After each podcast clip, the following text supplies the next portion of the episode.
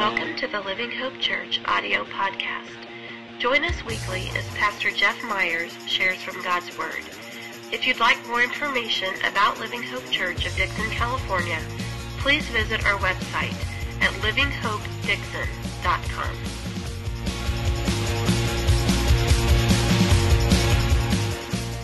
So let's welcome Pastor Jeff as he starts our new sermon on chains. Yeah.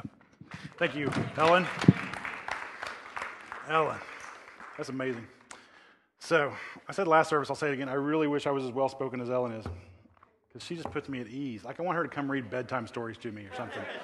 She's awesome. She's just awesome.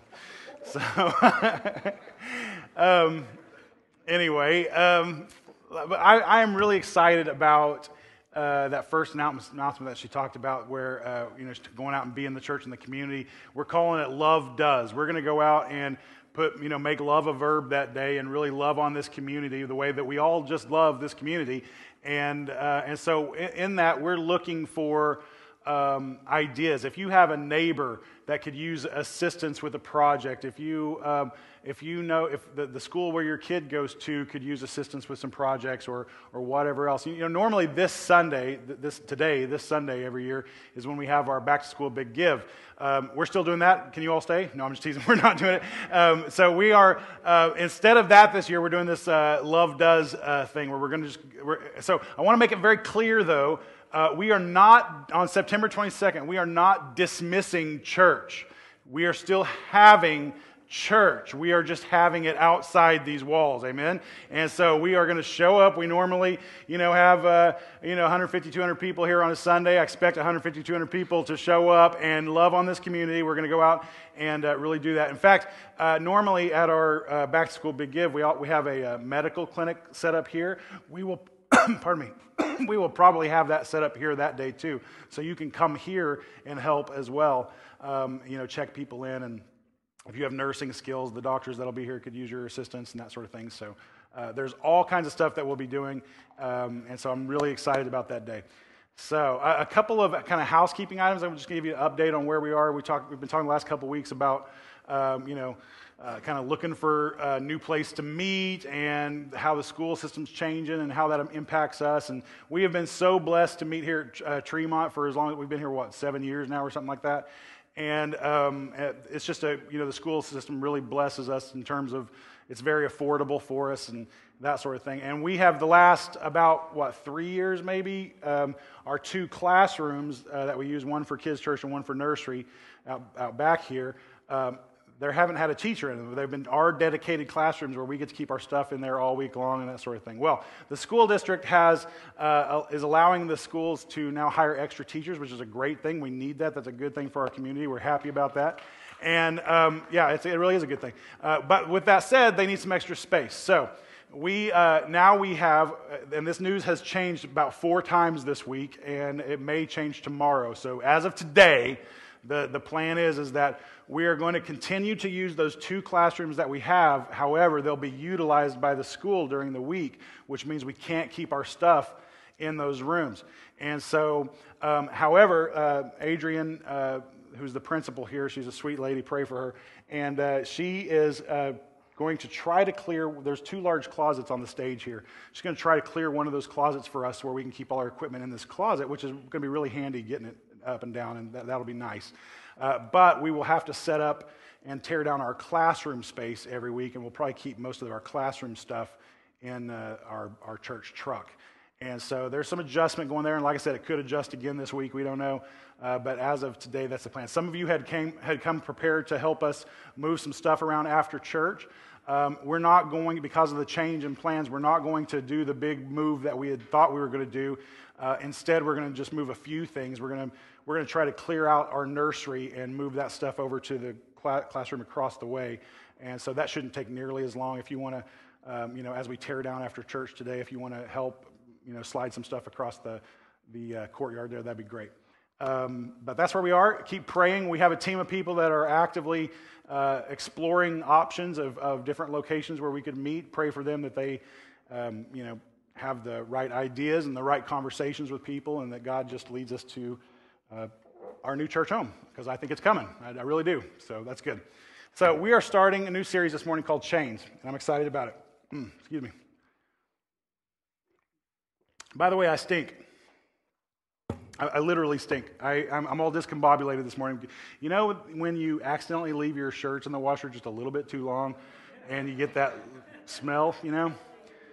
Like every time I breathe in, I'm like, oh, I stink. And, uh, and so, anyway, I'm, so my mind's all flustered. But anyway, don't hug me too tight. Um, and so, anyway, this, this new sermon series, I'm really excited about it. We're going to be digging into the eighth chapter of the book of Romans for the next six weeks. And it is powerful, powerful, powerful stuff. And I can't wait to get into it with you because uh, every, every section, all six of these sections that we're going to cover, are just I mean, they're just going to blow you away in terms of how freeing they are. That's why, you know, the, the subtitle there is kind of break free from your chains.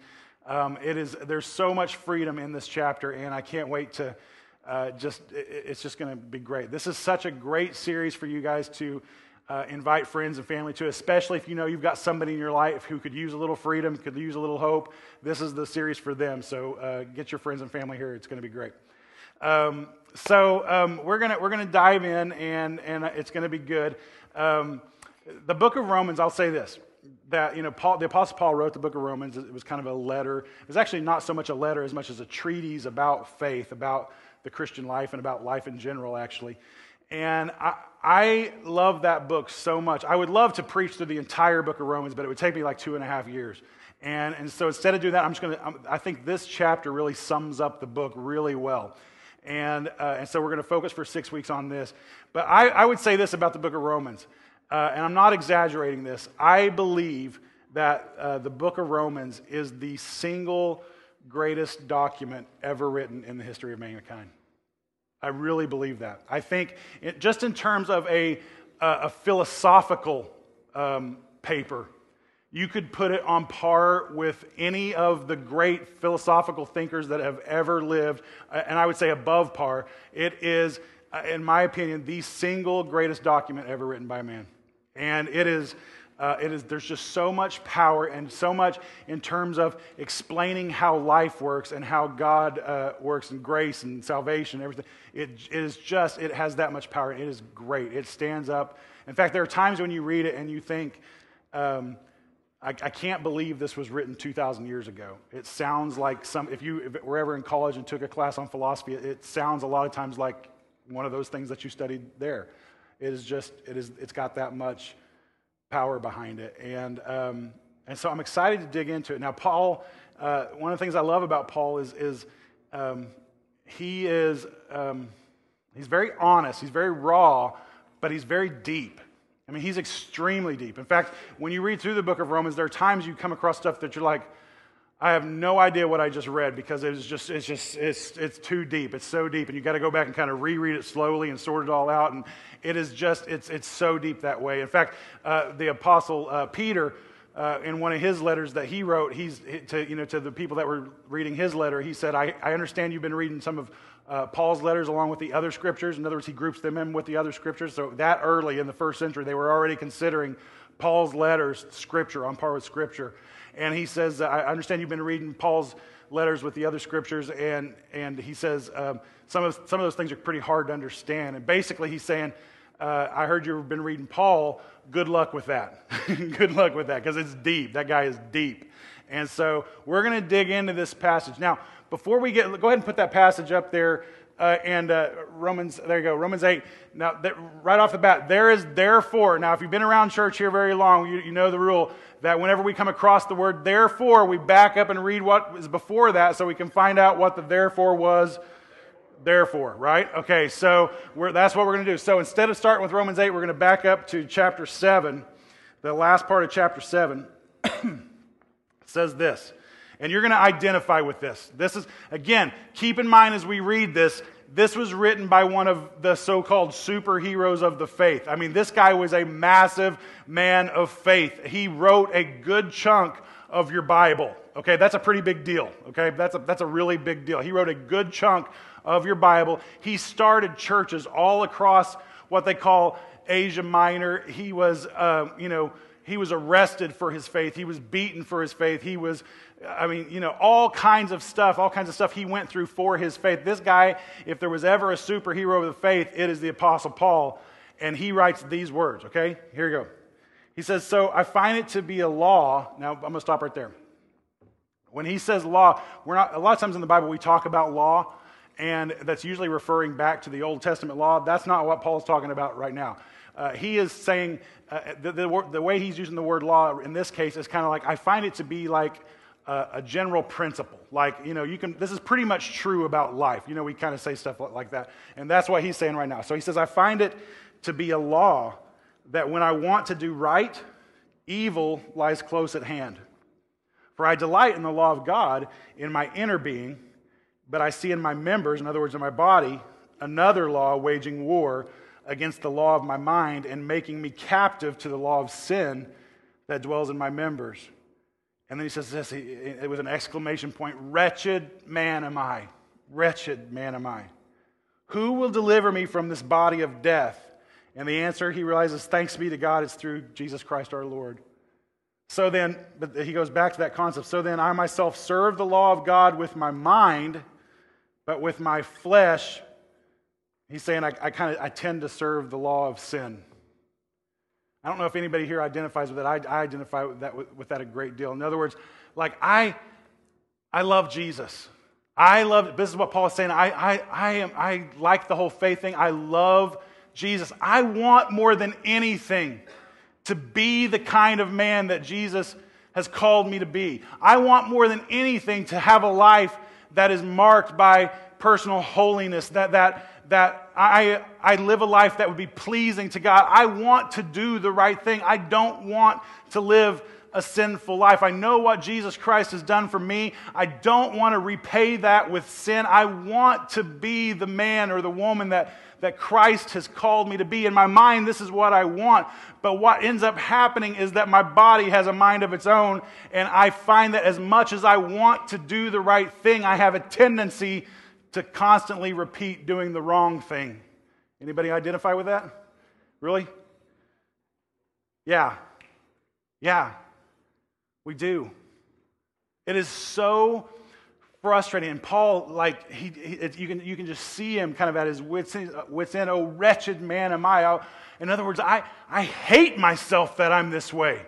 I hate this about myself. I hate that I love Jesus as much as I love him, that I want to serve him in the right way as much as I want to serve him in the right way. And I hate that I keep screwing up. I hate that it seems like every time I, I, I get a, you know, one step closer to, to, to Christ, my, my sinful nature kicks in and takes me two steps further away. I, I hate that about myself. Who I wish so much I could change that. Who can change that? And it's like it hits him. Of course, it's, it's, it's Jesus Christ.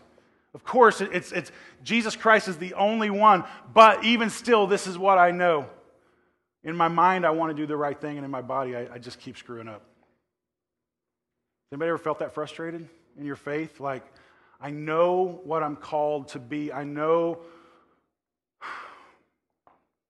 I know what's expected of me morally. I know all the rules and all the commands in the Bible and things like that. I, I, I, want to live up to that. I want to be that kind of person. I want to be that faithful. And I hate that this the sin just keeps raising its ugly head. I, it is a, it's a very defeating feeling to feel that. Like I've been a Christian for a lot, a lot of years, right? Like I, I, I came to Christ when I was five years old. And um, so what's that, 36 years now? 36 years I've been kind of trying to follow Jesus. I, I started preaching when I was 16. In fact, um, I, I think like next week, or I think it's next week. Next week will be 25 years I've been preaching. Now, you don't have to clap, don't clap for that. You don't have to clap for that. I'm just now starting to get okay at it. so, um, now it's, it's it, I mean, I've, I've been doing this kind of service to, to Christ for um, the biggest part of my life.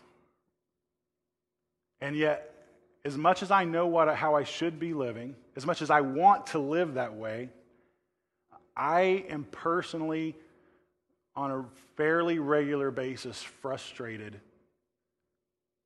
that I still struggle in some ways with some of the stuff that I've been struggling with my entire life. Don't get me wrong, you know, the, the longer I've been in relationship with Christ, the closer I get to Him, the more li- my life reflects that closeness. But, but still, occasionally sin rears its ugly head, and I feel like I'm just now starting out. And it is incredibly disappointing. It brings me incredible amounts of shame. And I just think, why? Why, why am I still struggling with this? Why? Now, that's the setting for the chapter we're getting ready to dive into. Now, Paul starts off with the best news you're going to hear all week long, okay? And I mean, you're going to want to scream and shout and, and clap and amen because this is amazing news. And I'm not even going to tell you when, when it is. You'll know it when it comes. Ready? All right, chapter 8. Paul says this With all that in mind, there is therefore now no condemnation for those who are in Christ Jesus. Amen. That's awesome. That's awesome. There is therefore now no condemnation for those who are in Christ Jesus. Yes, I stink literally today. Yes, I, I, I wish I didn't struggle with my sin and my weakness and everything else that I struggle with the way that I struggle with. But guess what? For those who are in Christ Jesus, we stand in the eyes of God innocent. We are not condemned. And that's the best news you're going to hear all week long. That is amazing. And the reason it's amazing is because you need it as much as I need it. That news never gets old because we never stop sucking. Right? That news is fresh every single day. I get to wake up every single day with the knowledge that as worthless as I can be, I am not condemned. There is no condemnation for those who are in Christ Jesus. Guys, that, when you get a clear grasp of that information, that'll revolutionize your world. All of what Paul said in chapter 7 is true. All of that struggle, that war within us, that everything is true, that how we can't, we can't measure up or whatever, it's all true. But the truth that trumps that truth is that we don't stand condemned. We don't stand condemned. God looks at us through the lens of the cross, through the lens of how Christ paid the, our, the, the price for our sins. And he doesn't see guilt and he doesn't see shame. He, he declares us innocent. We are not condemned. We are not condemned. Now, with that in mind, um, some of you guys need to notify yourselves about this. Like you believe it up here, you can tell other people the gospel message. You can explain to other people how, how Christ has paid, how you know, the salvation is a free gift and we don't have to work for it and all that kind of stuff. But that, as much as you know it and as much as it makes sense to you on paper and all that stuff, and as much as you can convince other people of that message, it still hasn't sunk in into the way that you're actually living your life. And so many of us are actually living our life as if we are our own Savior, as if it's completely up to us to save ourselves. As if, uh, uh, you know, yes, I know, up here, I know about the grace. I know about, you know, we've been saved by grace through faith and all that kind of stuff. It's a free gift and all of that. But man, I'm worthless. And oh, wretched man am I, like Paul just said, I'm so wretched. I hate myself. If I could just clean myself up a little more, if I could just do this life a little bit better, if I could just be more of who I know God wants me to be, then I would get rid of this guilt and shame. And this is the thing is that those chains of that guilt and shame that you find yourself shackled with, the lock has been turned, the key has been thrown away because you don't need it anymore. You just need to shake those chains off of you because they have no impact. The only impact they have on your life is the impact you give them. The only power they have on your life is the power that you give them. And some of you have been overcome with the mistakes of your path, your past. Some of you have been overcome with uh, the person that you used to be. You, you find yourself completely identifying with the old you and not with the new, changed you. Some of you, it's not even your own mistake. Some of you have been victimized in some, some pretty uh, horrible ways, and all you can think of is the shame that that victimization brings you, and you can't shake it. You can't shake it. And there is therefore now no condemnation for you. You just have to realize it. You just have to realize it. Read the rest of this passage with me.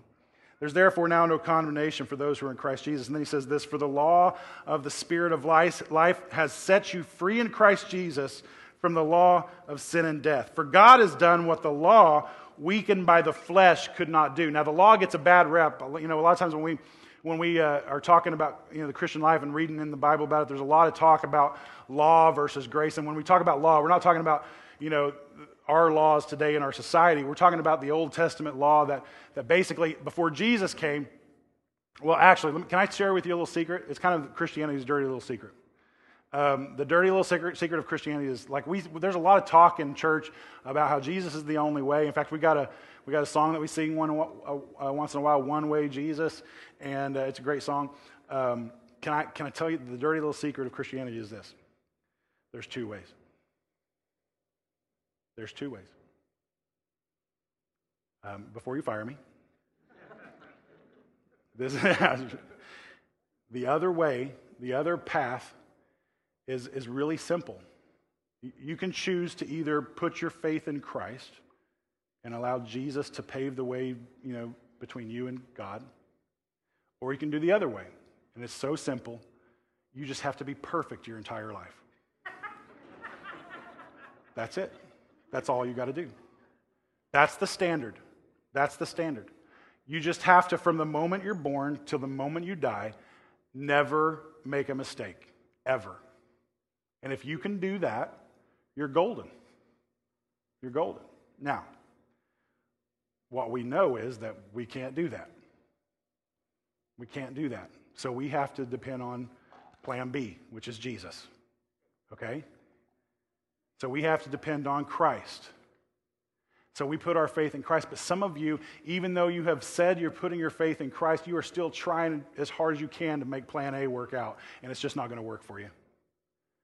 It's just not going to work for you. The law that this verse talks about, the, that law, for God has done what the law, weakened by flesh, could not do. The law is a good thing. God gives us the law for our own benefit. He gives us this moral code and this, everything else that you find in the Bible. It's a good thing. It's, it's perfect, actually. That, that's what makes it, uh, you know, so hard. Well, in fact, that's why that statement, that's why it's weakened by flesh. The law is great until we interact with it.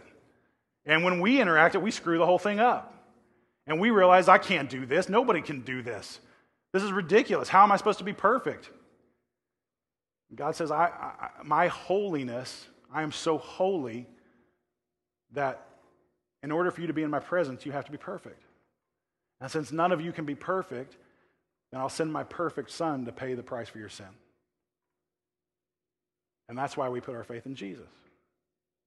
So the law for God has done what the law, weakened by the flesh, could not do by sending his own Son in the likeness of sinful flesh. Not sinful, but in the likeness of sinful flesh. In other words, he came looking just like one of us. In the likeness of sinful flesh and for sin, he condemned sin in the flesh in order that the righteous requirement of the law might be fulfilled in us, who walk not according to the flesh, but according to the Spirit. So we don't walk by the flesh anymore because our, we, we, screw up everything when we walk by the flesh. We walk according to the Spirit. and The, Spirit's perfect. And the Spirit dwells in us when we start a relationship with Christ. And that's the, that's the good news. That's the good news.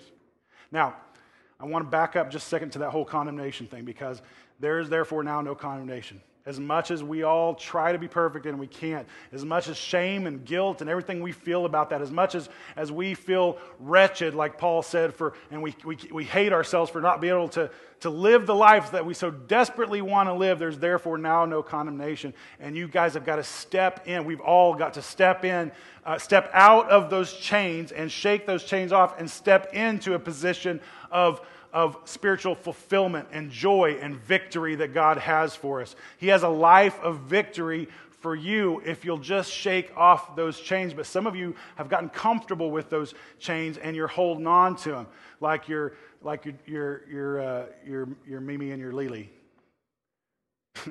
That's a Myers thing. It's a, a, um, a, Isla when she was little. She had her her pacifier, which was her Mimi, and she had her blanket, which was her Lily. And everywhere we get, we went, we had to do the Mimi and Lily checklist. Do we have the Mimi? Do we have the Lily? Okay, we're good to go. And we would leave the house.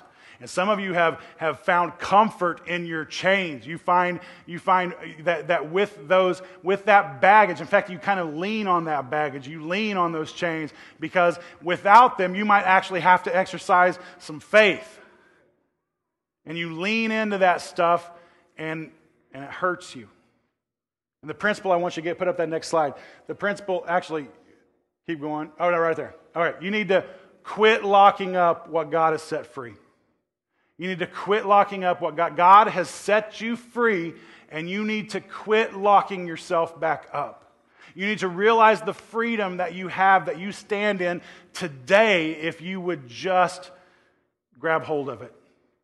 If you would just grab hold of it. But we get this weird idea that if, if I claim to be who God says that I am, then that means I'm, I don't know, taking advantage of His grace or I'm cocky or I'm self-righteous or I can't let myself I can't let myself see myself the way God sees me. That can't be right, can it? I want you to watch this video. It really has nothing to do with what I've been talking about, uh, but it's really funny. And we're um, always happy when he pays us a visit. Okay, Please welcome back our good friend Brian Regan. Yay!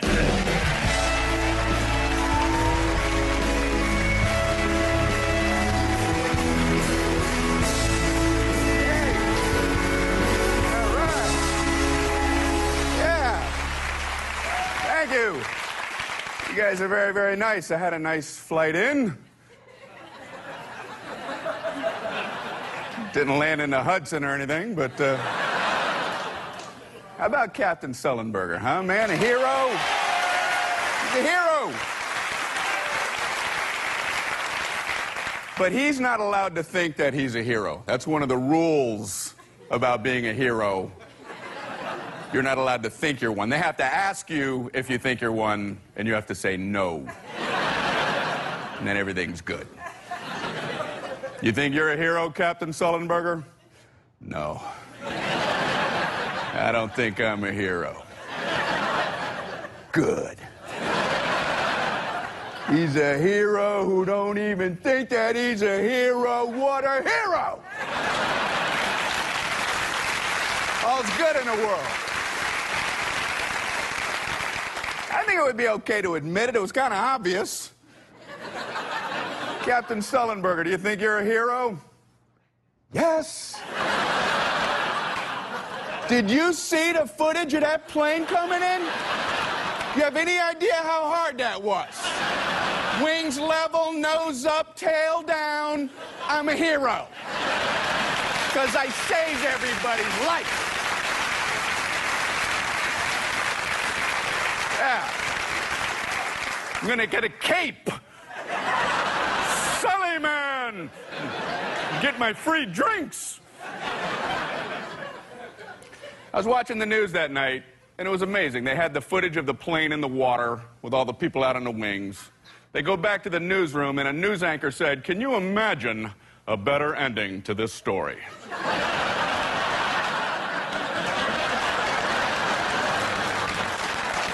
Um,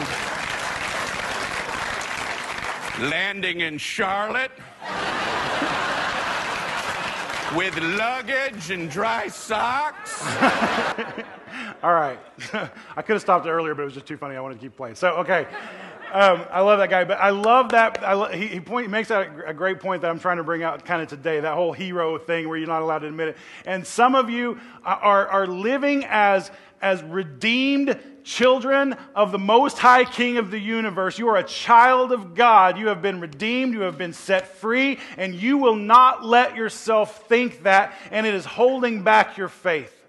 And I want you to step out of that self induced bondage now. I mean, you used to be in bondage that was inflicted by our enemy, Satan. And now you're, now it's all self induced. The chains, the lock's been turned, the chains have been loosed, and you're, you're clamoring for the chains to keep them on because you don't want to think that's who you are. You've become comfortable identifying yourself as your past mistakes. If you've been in counseling with me before, you've, you've probably heard me say this where, where you know, I have people come to me about talking about mistakes they've made or, or, or, or things that have been done to them or whatever. And, and, and, and one of my things I always say is don't become this mistake. Don't allow yourself to become this mistake. Instead, allow yourself to be shaped by it. Allow God to turn what you what was a mistake in your life into a victory in your life because, because he has an amazing way of doing that. You need to set free what God has already set free. Quit chaining up what God has set free.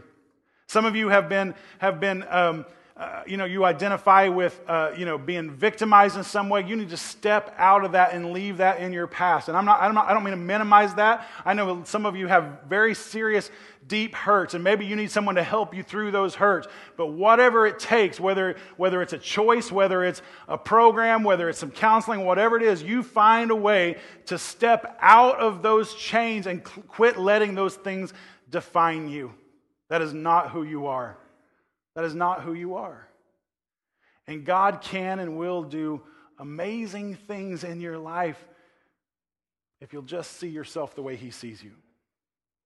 If you'll just see yourself the way He sees you. Don't chain up what God has set free.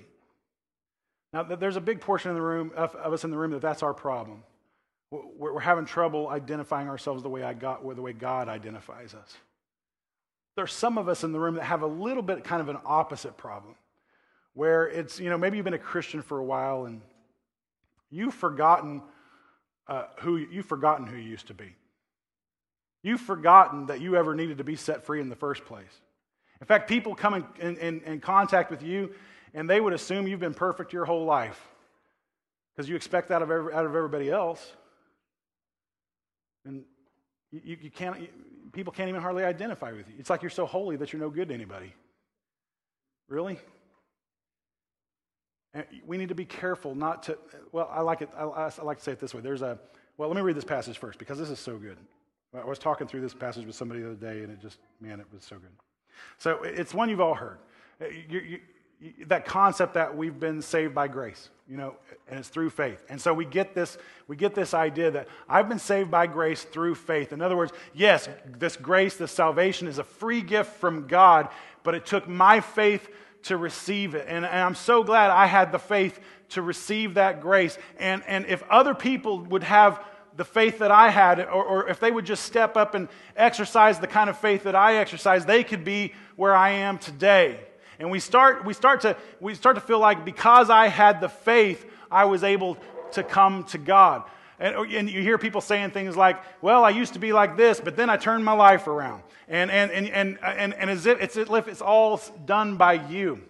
And Paul, I love what Paul says here to the Ephesians. He says, For by grace you have been saved through faith. And this, and the this is, is going back to the faith, okay? Talking about faith when he says this. By grace you've been saved by faith. And this is not of your own doing, it's the gift of God, not a result of works, so that no one can boast. In other words, yes, God gave us this free gift of grace, this free gift of forgiveness and salvation, and, and, and, and we can live in relationship with Him if we would have faith. But before your head gets too big about that whole faith thing, the faith is also a gift from God. Like it, it, was a gift from God that you could even exercise the faith it took to receive His grace. I love that. I love that. And the reason I love it is because it's very freeing. None of this is dependent on me, right? We've all been gifted with this grace. We've all been gifted with this faith. If we'll, if we'll just simply exercise it, it's not even, I didn't even do anything. I didn't, I didn't do anything. It's not like I'm somehow super faith and I was able to, uh, you know, you know, whatever. It's like a lot of times we treat our, our faith, our, our Christian journey like some sort of, you know, video game. If I can just kind of level up, level up, level up, you know, and, and, and, and uh, become a little bit more skilled in this thing, then I can get closer to Christ. And it's not that way at all. That your ability to even believe in Him is a gift from Him. It's all a gift from God.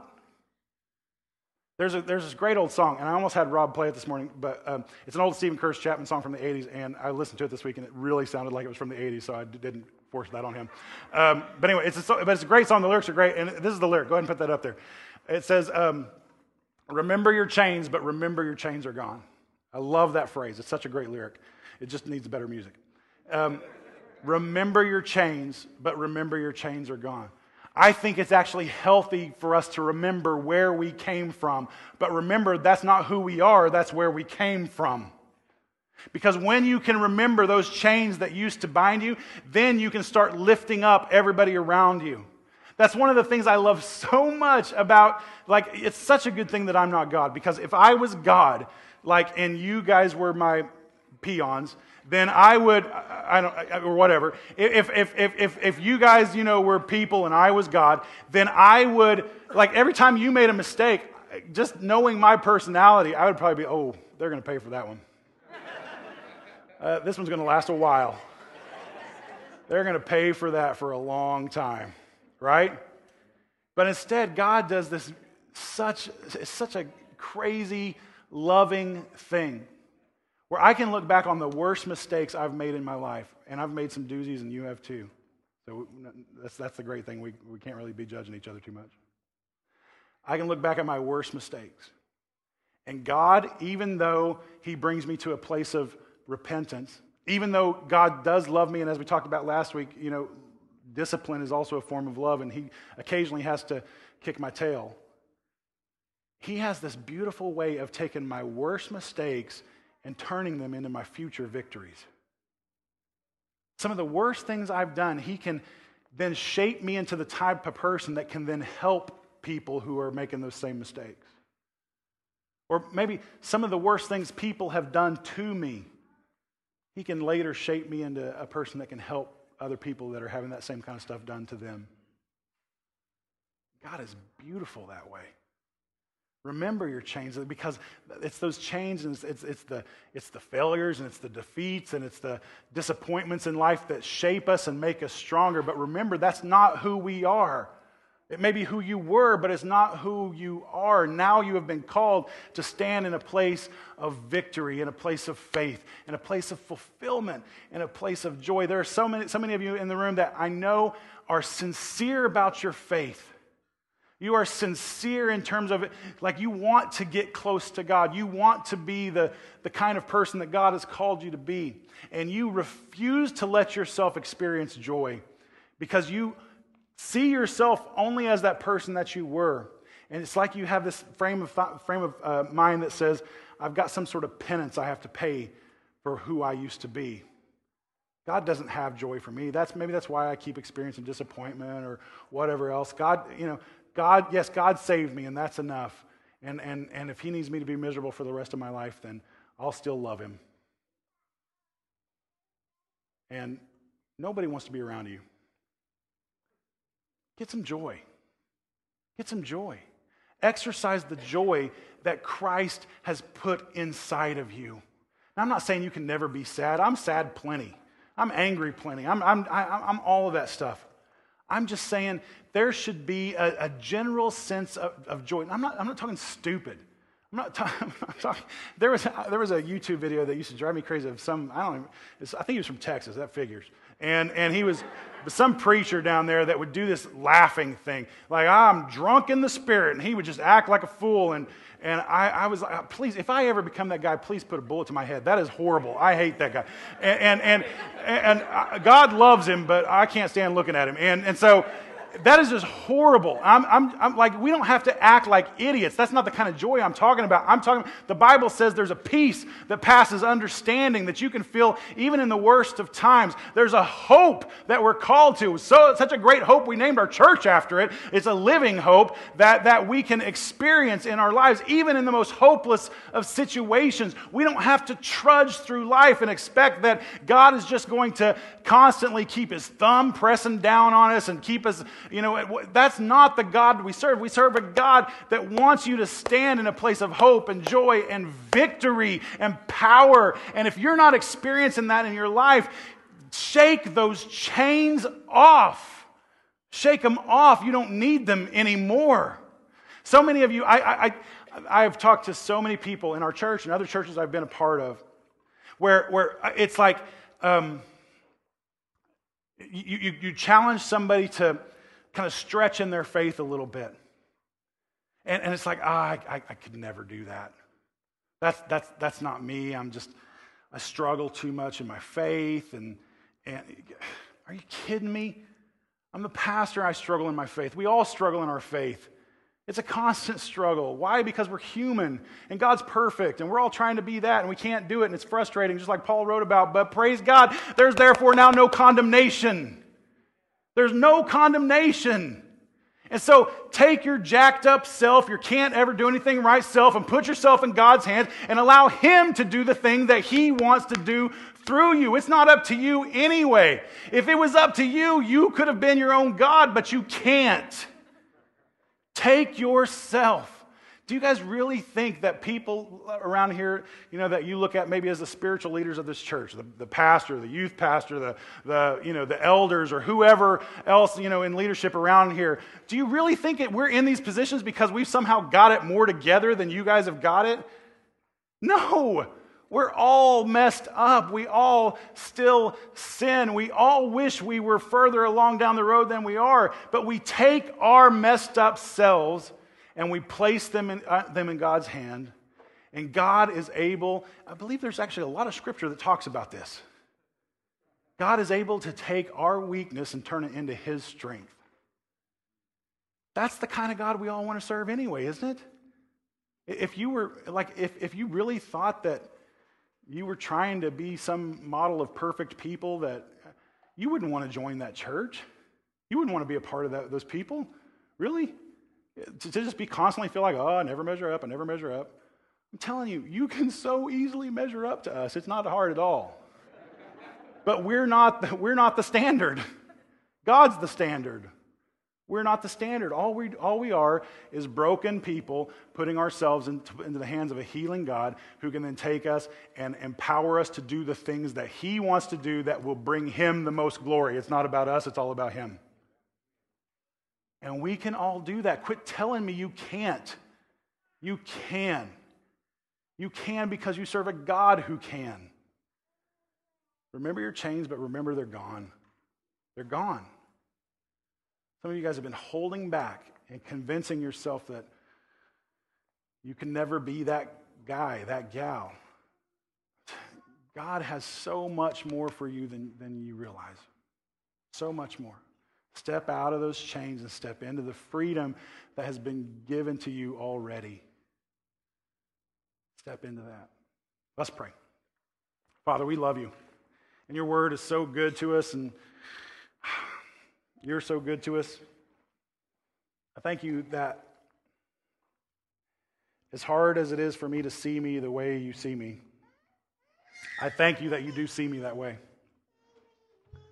Um, God, would you help me to see myself better through your eyes? Would you help all of us to do that? I, God, I wish, I wish I could stand before you as perfect. I, I wish I could come to you and say, I cleaned myself up real good for you, and, and um, you'll be pleased with me now. But you know me, and I would just be lying if I said that, God. And thank you for accepting all of us the way we are. God, we do want to live lives worthy of your sacrifice. And so I also thank you that as we do get closer to you and we spend more time in relationship with you, we begin to mirror you a little bit more. We begin to be able to kind of think uh, about life in, in, a way that you would think about it. We begin to um, just be closer to you. Your holiness begins to rub off on us a little bit more. And while we'll never be perfect in this life, um, just thank you. Thank you so much that you take our weakness and you turn it into your strength.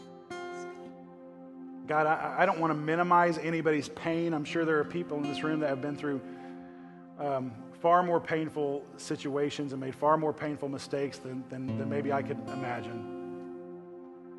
Um, but God, you're a big God. You're a powerful God. And there's no lock, there's no chain so big that you can't break it. So, God, just help us to continually put our lives in your hands and trust you that you have the best in store for us. Help us to leave our places of weakness and doubt and shame and guilt and uh, bondage and step into the freedom that you have for us and step into the power that you have for us. Help us to leave all that behind. God, help us to be the kind of people that will help other people leave that behind. Help us to be encouraging people that, that would point people to you, to you. So, God, use us in whatever way brings you the most glory. And you're a big God and you deserve lots of glory. So I'm going to trust that means you're capable of doing some big things through our lives. And so, God, we ask for that. We ask for that. Do God sized things in our lives, do God sized things in our church. God, if there are people in this room that aren't in a relationship with you, that are skeptical or whatever, God, I pray that you would, uh, right now, as they seek you, that you would do God sized transformation in them right now. We're so thankful for you. We love you. Thank you for this freedom. We pray all this in Jesus' name. Amen. Amen.